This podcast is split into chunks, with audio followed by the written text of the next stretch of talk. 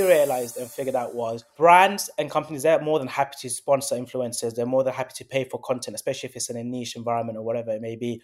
But if you can collectively put everyone's content together and combine the reach, combine the audience, so instead of saying, you know, I might have a newsletter with only 100 subscribers and you might have one with 100 subscribers, imagine we got a bunch of all of these newsletters stuck them together and all of a sudden we had the reach of about 10,000 people. Brands are now more interested, right? Because they've got that reach and that's what they're paying for reach. So you can't miss this episode. Content creation, do you know much about it? More importantly, do you know how to make money from it? and how it could be a really valuable option if you're looking to develop a side hustle or explore how you can use your creative talents for good and online and in your own time. So, in today's session, I speak with Abdul, who is a doctor and co founder of Peerr.io, about how he journeyed into becoming an entrepreneur and how valuable the creator economy will be, not only for doctors, but for the world, of course. All right, take a listen, and uh, it's a really valuable episode.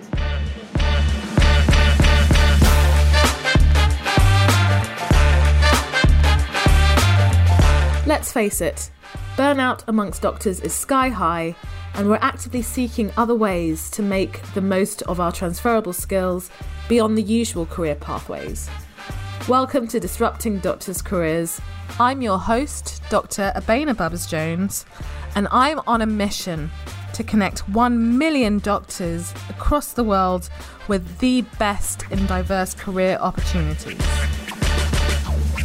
Okay, so we're using Riverside, everyone, today. Riverside FM, first time, and I've got the best person to show me how to use it Abdul.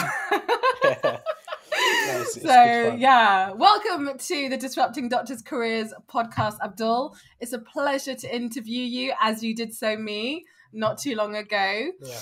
Um, and so today we're going to be talking specifically about content creation as a career opportunity for doctors. One thing I have noticed, I think particularly since I've been connected with you, actually, yeah. this is how it works, right? I've seen loads of doctors, not even so much doctors say medical students as well who are literally putting content creation as their job title and you know i'm like millennial um and so like content creation was just the thing that you did but wasn't actually a term like you know doing a blog or a youtube video like you just do that. But now like content creation is a thing and it's also a thing to be monetized. So so this is a really great opportunity for doctors who are looking to diversify their skill sets and use some of that for great impact uh, using online social media and beyond and you're the person to talk about it. So welcome. Um, and i also haven't mentioned so far that you are the co-founder of Peerr which is a booming platform for content creators. So let's start from the beginning, Abdul. You are a doctor, right? Tell us, why are you a doctor to start off with? Why did you go into medicine? Well, thank you for the invitation to the podcast. I know I was on the other side of the table interviewing you and your story. Motivations for being a doctor, medic, sometimes I feel like I fell into the career you know, I'm not one of those people who, at the age of six or seven, wanted to kind of pursue this this lifelong dream of being being a medic. Grew up in like standard council estates. Went to a normal school in South London. Was like bottom set for the first few years of secondary school. Can I just ask, I remember, what is a standard yeah. council estate? Because not everyone knows what standard council estate is. So, council estate is essentially big blocks of buildings, jam packed full of people where who probably don't have the best socioeconomic background they probably don't have the the best careers that you'd see as aspirational. And it's kind of an environment which getting a job in in you know like the highest level would have been like getting an office job. Like i remember for my dad you know if you could work at, at the council that would be like amazing. Like that's a secure sturdy job right? Mm-hmm. so like admin was kind of the, the highest level of you know mm. our aspirations so, um, so, talking about, you know, obviously, what, what what is your ethnic background and what generation are you when it comes to immigrants? Yeah, so um, my parents are originally from Bangladesh. Mm. So both my parents came to the UK when they were kind of teenagers. Right, I see. Um, and then obviously we were kind of born and brought up here. Yeah. Um, so yeah, they kind of as soon as they came to the UK, they didn't have the opportunity to study further. It was more to kind of start working, help provide for the family. Um, you can imagine, you know, loads of brothers and sisters all cramped up in like a two bedroom flat, which is where we grew up. Yeah. Um, so just going to so university and stuff like that wasn't even in the picture to be honest. It was just get through school, mm-hmm. get like a mm-hmm. decent job, um, help support the family. So so yeah, how I mean what one of the things that I've observed and you know is is real, especially if you are from an immigrant background background like myself. My parents are Caribbean. Yeah. They Jamaica and Nevis. If anyone knows Nevis, St Kitts and Nevis. Um, my they were brought up here, so they came here when they were very young, mm-hmm. um, and I I am the first doctor in the family. Just thinking, I am the first doctor and probably only doctor, medical doctor that is, in the family. And I, I see that a lot of um, family, especially from ethnic backgrounds. It's all about, you know, get the best job you can, the most mm. secure mm. job you can. And that's usually doctor, dentist, accountant, lawyer, you know, those jobs that in the day, say about 20, 30 years ago, were seen as very secure, well paying, good, well paying jobs. Um, so it's interesting that you're, you know, you grew up in a culture where it's like if you get an office job, you're made. So yeah. I'd love to hear more about how you, how how you essentially punched above your own weight. yes. Yeah. oh, I'm going get into medicine. That's that's really fascinating. I'd love to hear more about that. Yeah. No, I, I do agree. Like um in the, the, the South Asian community, kind of the, the tree of doctor, banker, lawyer, engineer is kind of the go to. But yeah, I'm looking back, I don't know why that wasn't kind of like proposed to me as like a career choice, uh, which is interesting um, if anything, my mom wanted me to be like a, a like a religious scholar. So like even even on the opposite end of the spectrum, just, just you know, so kind of coming back to the story. So I was in secondary school, kind of up until year nine, kind of just coasting along, really no aspirations, just you know messing around. And I remember in year nine, I don't know if they do it now, but you had to sit SATs, and I mm-hmm. did so badly, like awful, and it was maths. I remember. I was the type of guy like I used to get nervous sitting exams. I wasn't comfortable. Mm-hmm. I didn't like it. And then I think my mom kind of took me to the side and said like I think at the time we knew GCSEs was super important. Like we knew like to get a job to do well in life you need to do well in GCSEs. So she took me to the side and said, look, you need to kind of pay attention um, to do well in GCSEs, and if you do well in GCSEs, you can come up with a good job. You have like a stable career. And what happened was one of my form tutors recommended I need a tutor. Obviously, you know, I'm not the smartest person in the room, so I needed an extra help. And she recommended uh, a company and, and, a, and a guy in particular. And that's when things probably started to change for me. So this tutor I had was a city banker who went to Harvard to study maths.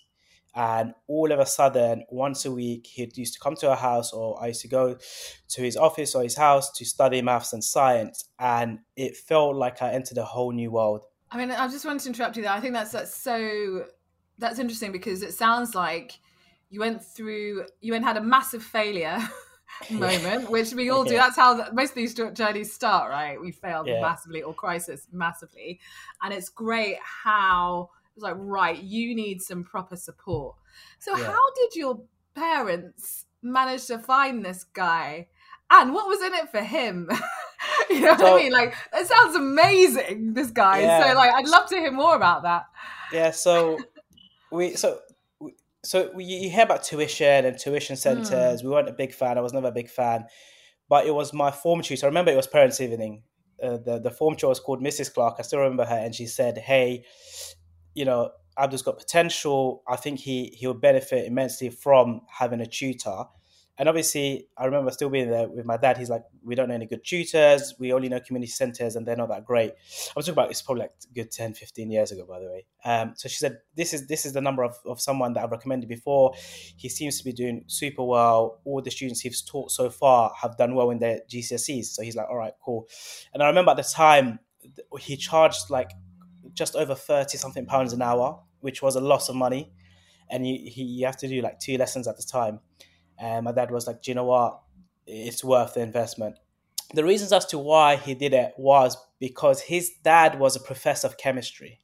Mm. And it was a thing for them to kind of give back to help other people to study. And he really enjoyed teaching so I think he said his passion was was actually teaching, but he just ended up becoming like a city banker.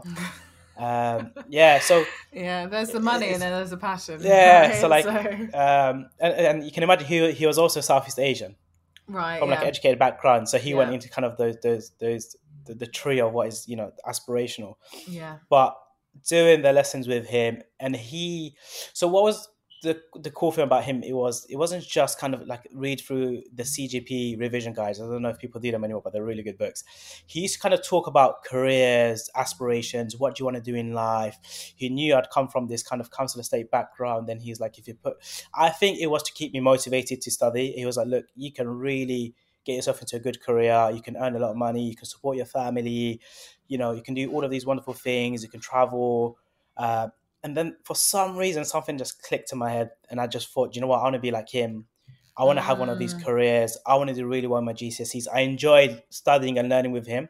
So I, at school, I, st- I wasn't really learning. It was with him and at home where. I was really mm. studying, you know, going through past papers, learning the mm-hmm. theory.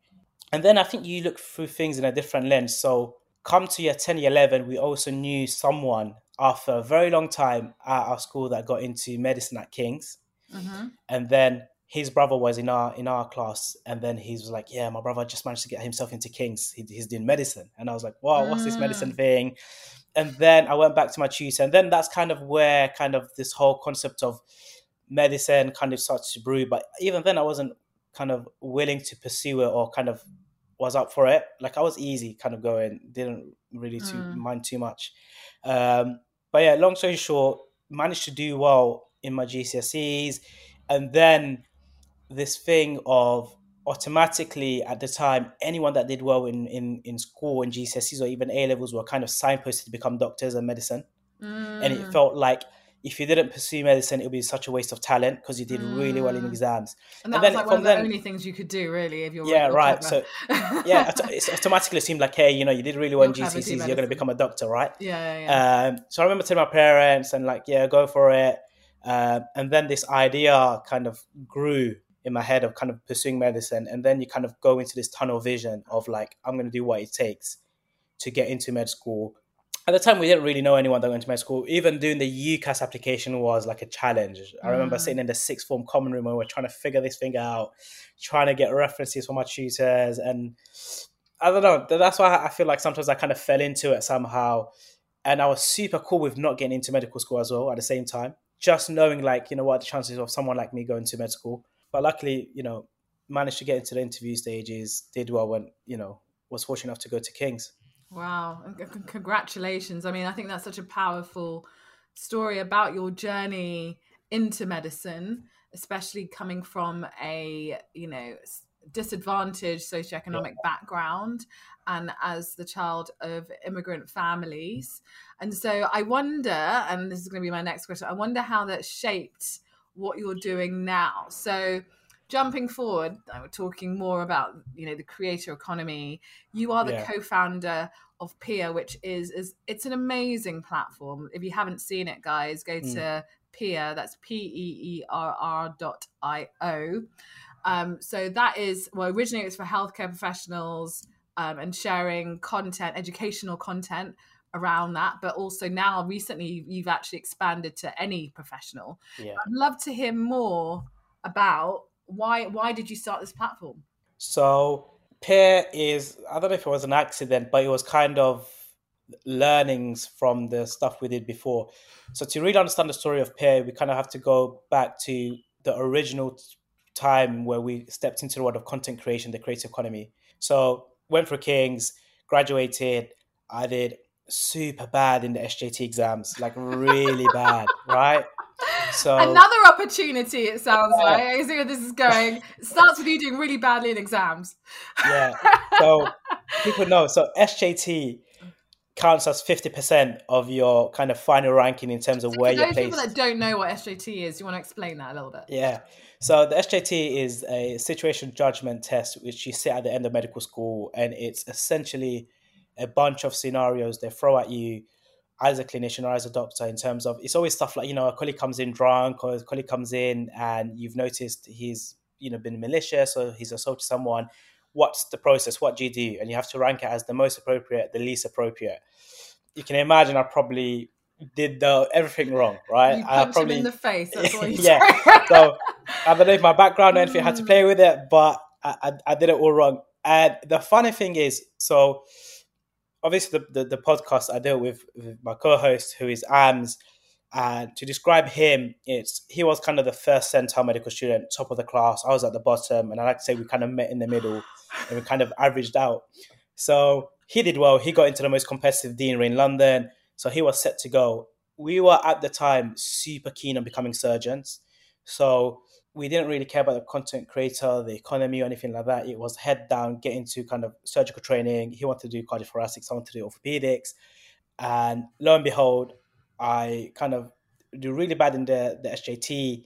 And a few weeks later, they kind of release your results. And I had to kind of, I realized I had to move out to Coventry. So this is the first time I'm moving away from friends and family, 100 miles away from home to Coventry.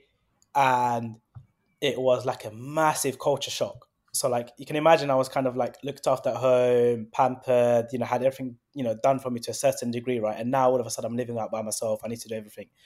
And one of the things that I found difficult was adjusting. I think, to be fair, I probably was homesick. You know, imagine you're an F1, you're coming home after on calls after night. Sometimes there's no one in the flat. You're really struggling. You're really adjusting to it. And throughout school, I was quite active, um, involved in loads of societies. We were part of like um, a charity called Maternal Mark called Maternity Association. And at one point, I just thought, do you know what? I really need to do something, something different just to keep me going, just to keep me kind of keep my mind busy. Otherwise, I'm just gonna hate it here. Um, no offense to people in Coventry, yeah, but it is a different. I felt my life slow down as I went into Coventry for the first time.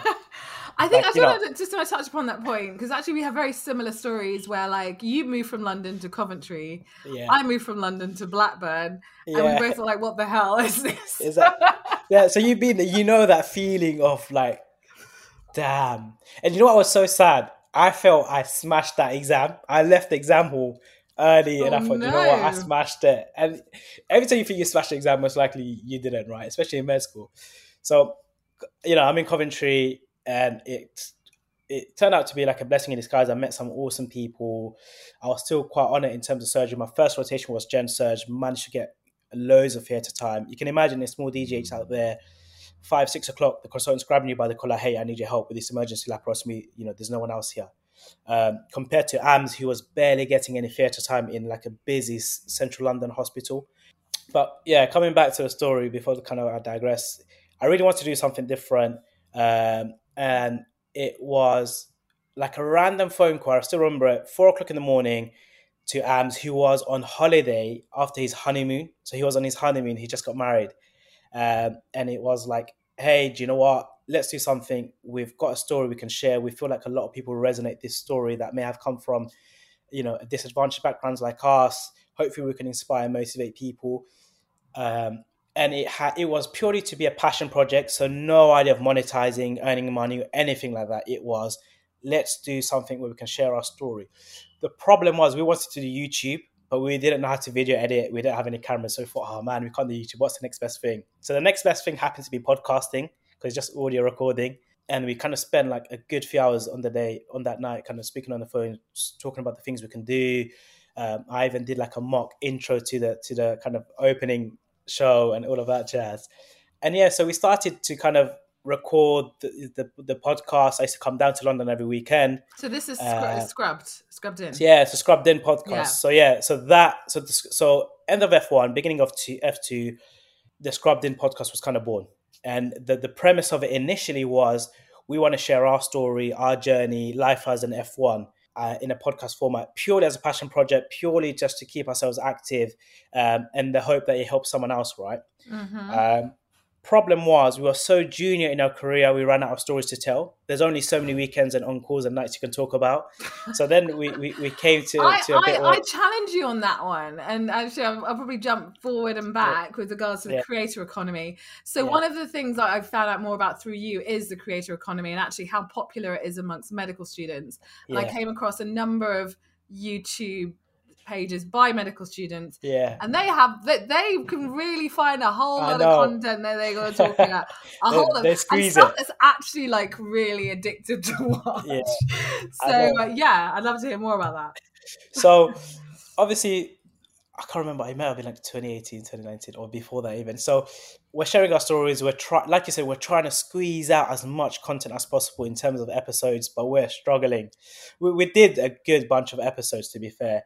Um, and by that time, we also managed to be like, hey, do you know what? Since we're going down this creator economy or this content creation role, let's pick up the skill. And I remember I was learning how to kind of video edit. We had to borrow cameras, we borrowed mics, we borrowed one of our mates' office space and then we thought, hey, do you know what?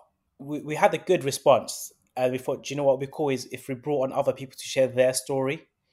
And that's when it kind of, the Scrubbed show kind of really took off because, you know, we brought on our friends initially and then it kind of the guests got a bit more renowned people that were super established really killing it in their field um, to where we are now where it's like people like yourselves that are you know carving out a niche, a space for themselves, really um, successful health tech founders, entrepreneurs, or like world leading surgeons. So that was the kind of the scrubbed in show. Um, we're kind of putting out a story each week, and then COVID struck. Um, and then you can imagine medical education came to a halt. Everyone's kind of on the front line. I was on ITU at the time, and I remember I wanted to go into my GP rotation, but they held everyone back just to get as many people um, on the kind of most sort of areas. And we thought, hey, do you know what? We've got this podcast. People seem to be listening to it. Why don't we help with the medical education? Loads of people are doing webinars and kind of like sessions and presentations. And we thought, do you know what? We're not really a big fan of those stuff. Loads of people doing it. Why don't we stick to what we enjoy most? by this time, we fell in love with audio. Like we've like all podcasting was such a fruitful thing for us. We really enjoyed the creative process. So we basically did what we called pod cases, where it's like 15 to 20 minute stories of people, clinical scenarios that medical students, particularly those in placements, can kind of listen in. And then we did like a quiz on on Instagram using the poll feature. Everything was scrappy, like the whole thing was scrappy. Uh, but it was nice. It was the first time it was kind of audio driven learning. So imagine you stick in your headphones and you get a scenario of like a 64 year old chap comes into A&E with chest pain. Mm. Uh, it was a different way of learning and people loved it. We were getting like thousands of downloads, like 10, 20, 30,000 downloads from these podcasts. And then we, we did the quiz on Instagram to just kind of reinforce that knowledge. And then we were like, hey, do you know what? Why don't we turn this into an app and then monetize it so we can get better gear, better equipment? And we're like, hey, do you know what? So we kind of went down the route of finding a developer, building out this app. We've already tested it with the podcast and Instagram. We launched it. That did really well. Thousands of downloads. People are paying for it. And then this is where probably people are more interested where the story of Peerr kicks in. So what happened was we launched this app and people could submit cases and quizzes and they'll send it in, they'll email it or they'll kind of WhatsApp over to me, having spent hours on end on doing it. But when you went onto the podcast app, which is still live, people can kind of look at if they want, if they're still interested. It felt like this was still a scrubbed in product. It felt as if me and AMS were still creating those cases and quizzes and content. And I don't know if people were annoyed, but they were, it felt as if they weren't getting the acknowledgement they deserved. And it came to like, how do we compensate you? And medics you probably know is they really don't know what the value is sometimes. They really don't know how much to charge for a piece of content or piece of work outside of their 95 day job. Mm-hmm. and we could see the creator economy booming. We're seeing a lot of people creating content online. You know loads to be fair every other medical student has a youtube channel now anyway right? Yes. And we thought like yeah they either like instagram or youtube right? And we're like hey do you know what people had an appetite of now creating content for themselves meaning they wanted to have their own bio, they really wanted to have their profile picture, they really wanted to well to know that this individual created this content and acknowledgement is given to them and they really wanted to kind of earn some sort of money for it. And for a lot of people initially it wasn't about the money it was the, the, the passion of teaching the passion of getting involved in something novel. Um, and you probably remember in med school like this stuff was non-existent like you'd write questions for existing question banks and it was like a privilege if they published it right whereas now like you use a sentence that someone wrote, you know, you better have their name and picture and the whole bio there. Like, people want that acknowledgement. So you could see where the world was going, right? We we knew like, hey, do you know what? Like there need there really needs to be a platform for medics to create content where they can also earn money. Mm. Um, so we're like, do you know what? Stop it. We're going to stop podcast and pivot into Peerr. So Peerr, obviously, in the beginning was a platform where anyone that had a passion for teaching could go create a profile, share quizzes, and the way it worked was every time someone did a quiz, you get paid for it rather than this flat fee. And it was this, you're earning money every month as people did more and more quizzes. Mm-hmm. Since then, it kind of grew to other modalities of teaching or sharing mm-hmm. content. So, blogs and articles, which is probably the most popular one, and more recently, courses and mm-hmm. coaching. Um, but the premise has always been to give create now creators a, a, channel, a platform where they can create content, build a brand, earn money, build that community, um, and it's kind of taken off since then. I think that's a really fascinating story about how it's come to be, how it is today. Um, I've got a lot of questions on the back yeah. of that, as you can imagine. And I guess I'm going to focus actually more on. Let, us talk about it. People are going to be listening to this podcast because they're looking at other career options and ways to kind of side hustle, right? So yeah. how does the how does the business model work when it comes to creating content and earning money? So the business model is like super simple. Obviously, knowing me with all those failures, I'm not, I'm not trying to do anything complicated here. So what we what what we figured out, um, the articles is, is a good way to explain it. What we figured out is when you embark on the content creation journey, let's say the easiest way for clinicians and medics is writing blogs and articles, right? Uh, and, and putting it out in the world or having your newsletter. It takes a really long time to start monetizing a newsletter and that's because you really need to get loads of subscribers. You really need to build that audience. You really need to get that reach. What we realized and figured out was brands and companies, they're more than happy to sponsor influencers. They're more than happy to pay for content, especially if it's in a niche environment or whatever it may be. But if you can collectively put everyone's content together and combine the reach, combine the audience, so instead of saying, you know, I might have a newsletter with only 100 subscribers and you might have one with 100 subscribers, imagine we've got a bunch of all of these newsletters, stuck them together, and all of a sudden we had the reach of about 10,000 people. Brands are now more interested, right? Because they've got that reach, and that's what they're paying for reach. And we thought on Peerr, if people can contribute articles and they don't need to go out and kind of design their newsletter, they don't need to build their own website, they don't need to build their own platform, they just share the content. And collectively, if we can go out to the brands and companies and say, hey, do you know what? On the platform, there's thousands of people reading all these different articles. Do you want to advertise your company? So they'd basically pay to have something sponsored or they pay to have an ad running. And the money we got from those ads, we then share with the creators depending on the number of views the number of engagement, you know, the number of times it's been shared. And the beauty of it was, and I think one of the things we was we're quite happy about was a lot of people earned their first dollar or their first pound online through Peerr, especially clinicians. And these are people that may haven't may wouldn't have earned anything for a long time um, whereas all of a sudden you're, you're, churning out a piece of content, you might do well, and you're earning something. And, and, and we know it's not life changing amount. You probably pay for a coffee or a lunch, but you know it's collectively working together, collectively putting out that content, getting that reach, and, and leveraging it, mm-hmm. and allowing these creators to get paid.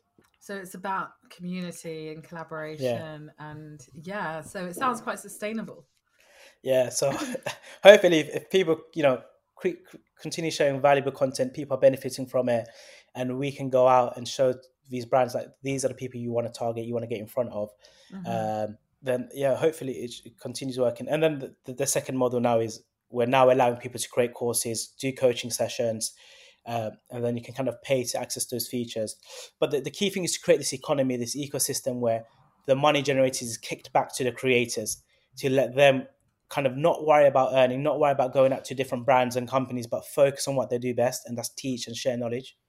Yeah, I mean, I, I, think that's you know, creator economy is definitely expanding. I've seen it on yeah. even well, obviously you know, YouTube is is essentially creator yeah. economy, but it's really uh, picked up in, in recent times when it when talking about how how much money goes back to the creators themselves. But still, you know, I I mean, how much of a long game are are, are these things realistically? So you talked about earning a little bit, you know, if it does reasonably well like how much work does someone really need to do to say actually i can earn a reasonable side hustle from this whereby it's more than a coffee it's more like half yeah. my mortgage. Do you know what I mean? Per month. Yeah, for, for sure. Or, and, or and, like a lot of people, I can leave my job and yeah. do this. Do you know what I mean? That that's because that's yeah. what what a lot of people are uh, aiming for as well. Yeah. So we have a theory around that where it's obviously the dream for lots of creators is kind of yeah, I want to create content, I want to leave my day job. We feel the future in terms of the creator economy or well for so we're focusing professionals. We know there are lots of people that enjoy their day jobs mm-hmm. as well and not everyone wants to be a full-time content creator because mm-hmm. that itself comes with its own responsibilities and pressures yeah we see the future as the vast majority of professionals will also be content creators on the side it will just be something they do and it may not necessarily be for money it may just be a passion thing it may be and i'm sure we'll come on to it, content creation has an immense amount of value and benefits outside of the money in terms of personal brand opportunities exposure credibility and for us we really want it to be a platform where you know, you know, if you're fortunate to be able to leave your day job, if you really hate it and earn money as a creator, then fair enough. But we want it to be a place where it's an environment where you can share content, but you probably still continue your nine to five. You don't necessarily leave it. And in terms of increasing the amount of money you can earn, one of the reasons why we introduced courses and coaching, which are high ticket items where you can earn a bit more money, is you can sell a few courses if you price at the right amount. You can do coaching, and then you can then say, "Hey, do you know what, Baina? It covers half your mortgage," and it's basically guiding. If you go to Peer Now and onto any profile, it basically eases you into the world of content creation.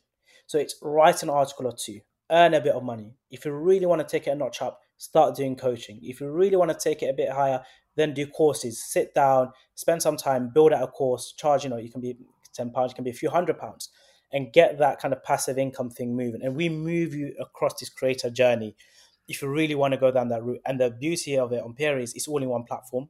So you don't need to go to one platform for coaching, you don't need to go to a different one for courses, and you don't need to go to a, yet a different one for newsletters and kind of articles.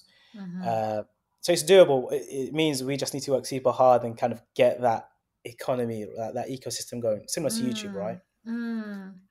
I mean, I, I think it's really fascinating, and obviously you've you've identified a real niche for professionals to use the platform. I mean, what other examples do you have of platforms for content creators that doctors could also explore as an option? So, I've recently become a big fan of LinkedIn. Like, LinkedIn felt a bit too professional for me, it felt a bit too corporate. So, for us, we've had phases. So there was a time we loved Instagram. And that's where we kind of grew the brand, where we started. And it was like a really fun place. You know, you're sharing images, you're doing stories. And then we felt like the stuff we were doing probably didn't fit Instagram. Then we jumped onto Twitter and we really loved Twitter. We loved kind of the short, concise. It felt like you're reading a book as, you know, when you're going through your feed and you're learning the best from the people, right? And then more recently, when we realized that the people that we're trying to target, the people we're trying to encourage to become content creators are professionals. That's when we kind of jumped in on LinkedIn. Um, and LinkedIn is an incredible place, and I think it's very good for doctors. I'm starting to see more and more clinicians join on to LinkedIn, um, and it's the easiest place because it's a very supportive environment. There's loads of clinicians on there. All it takes is sharing your thoughts, your ideas, your insights, um, and it's really good for personal branding, credibility, kind of showing your passions. Um, and I think, you know, what the advice I'd give to people that want to become content creators is find the platform you feel most comfortable with, where you feel that your community is there. Because for some clinicians, they don't want to write articles and posts. They're really they're they might be visual people, right? And YouTube or Instagram might be the one, or maybe some people don't have all the time in the world. They want to do short bursts bursts of information. Twitter, um, but for me, at the moment, LinkedIn seems to be at the top of my list in terms of social um, platforms. Great, and and how how would a doctor say monetize their efforts on LinkedIn or platform like LinkedIn? So monetizing a platform like LinkedIn, so is slightly difficult. Um, hence why we built Peers, like in a way, like a monetizable LinkedIn, mm-hmm. right? Um, the way to monetize content or kind of go down this create economy where you are earning money is you re- the most powerful thing you can do is two things is build distribution and build an audience because they are the people at the end of the day either you will be selling products to or services or companies will be interested in accessing through you so let's say you're on LinkedIn and you're posting loads of articles or posts or kind of your thoughts and you're really garnering this kind of big audience and community you may then launch your own newsletter. And or you may do like a course or you may do coaching services because over a period of time you've really established your authority you've really established your credibility. You may be so ai is, is popping right now right? So let's say you are a clinician you're really into ai you're learning about all the cool things about ai you're out there posting things and maybe you then think, hey, do you know what? Now it's time for me to monetize. You can go down the newsletter, get different AI companies to sponsor that content. You can do coaching services, consulting services to other companies that are looking to get AI or get a clinical input for a health tech company. You can do a course on understanding AI. There's loads of ways of monetizing. But I think the advice I would give is before you start monetizing off the back, spend some time really building a community, building an audience, building those distribution channels, because that's what's valuable um, to both you as an individual and to companies that want to may sponsor some of your content. Because one of the biggest ways creators make money is through brands and sponsorships, mm-hmm. um, if they're not selling the products directly. Yeah, I mean, actually, that, that leads to my next question. So, I mean, obviously, Peerr was built so that content creators don't have to worry about who they have to go out to. But if you are someone who's like really building your personal brand and looking for sponsors or partners, I mean, what would you advise? I mean, like for example, what do you do when it comes to looking for yeah. the right, or, or, deciding what what are the right partners for your platform? Like, um, how yeah. do you make that decision? How do you actually do the outreach? Like, what advice would you give to doctors who are looking yeah. to do that? So one of the best pieces of advice I got when we were starting to look for sponsors, when we were starting to to monetize the podcast, which was I think more kind of relatable to people that are kind of starting this creator journey. So we've been doing the podcast for like a year or two, and then we realized, hey, we've got good reach, good number of downloads. Let's reach out to companies and see if they're willing to sponsor podcast episodes. And one of my friends who was he's like a city ex Goldman Sachs banker who's like a big YouTuber now. He's the thing he said. He said a lot of creators think the sponsors will come to them. They think, hey, I'm doing really well. All of these brands are going to be dropping you loads of emails. They're going to be, you know, at your feet. It doesn't work like that. You really need to graft in the beginning and go to these companies and sponsors and really tell them why they should sponsor your podcast or why they should sponsor your article or your YouTube video and the best way to do that, and we'll use our example. Our example is probably a good way because it's real. It was we had loads of medical students listening to the podcast. We knew that medical platforms, medical education platform or quiz banks will be interested in getting in front of these medical students. So what we did is we made a list of all the different question banks. We approached them and said, "Hey, this is the Scrubbed In Show. We do X, Y, Z. We have X amount of downloads would you be willing to sponsor a, a podcast episode? And we're going to give you a shout out. We're going to run an ad. We're going to stick your logo on the podcast art cover um, and really sending it to them. And then they'll kind of be like, send more details, tell us the demographics and screenshots, and you do all of that jazz. And then you kind of get your, your, that first deal. I remember the first podcast episode we sponsored was like twenty pounds or something, and I was like, "Whoa, twenty pounds! Someone's gonna." That's a really great start. Yeah, and shout out, it was Quesmed. I remember it was Quesmed. Oh, it's like 20 pounds, 25 pounds. And I was like, whoa, AMS, bro, we're going to be rich. We're going to kill it overnight. And it was like, it like, then things kind of changed a bit. We're like, hey, do you know what? This thing is real. You can make money and stuff like that. But even then, we weren't too fast about the money because we knew like, we were still sensible, you know, like, but but mm. it, it, showed that you can monetize content. So yeah. anyone listening out there that are worried they won't monetize the content or it doesn't work, it does work.